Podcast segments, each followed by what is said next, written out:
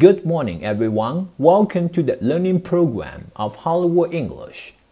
大家早上好，欢迎来到好莱坞英语的美剧学习频道。今天我们给大家带来的地道英语表达法是 get under one's skin。它的英文意思是 to bother, irritate, or annoy someone. 刺激某人，激怒某人，让某人心烦，影响某人情绪。它的字面意思是深入到某人的皮肤，由此可见，真的是非常让人的心烦。好的，接下来请看例句，一起看看如何使用这个地道的表达法。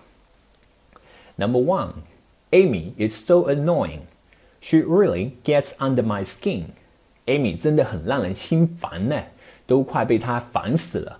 Number two, You ask her too many questions.You may have gotten under her skin.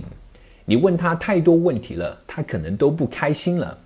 Number three, I know I have been very clingy with him lately, but if I fall in love with someone, which I did with him, I want to spend every minute with him.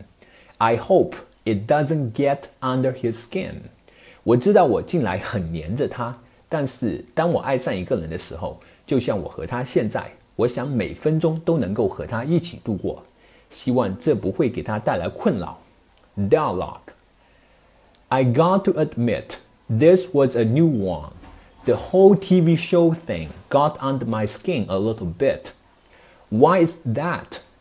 There's a new TV in every home. 我得承认，这是个新玩意儿。这个电视剧的事儿让我略有不爽，为什么呢？因为现在每家每户都有电视啊。Okay, that's it for today. 获取更多地道美剧英语学习资源，欢迎关注微信公众号“好莱坞英语”。I am Vic, and I will see you in next episode. Bye.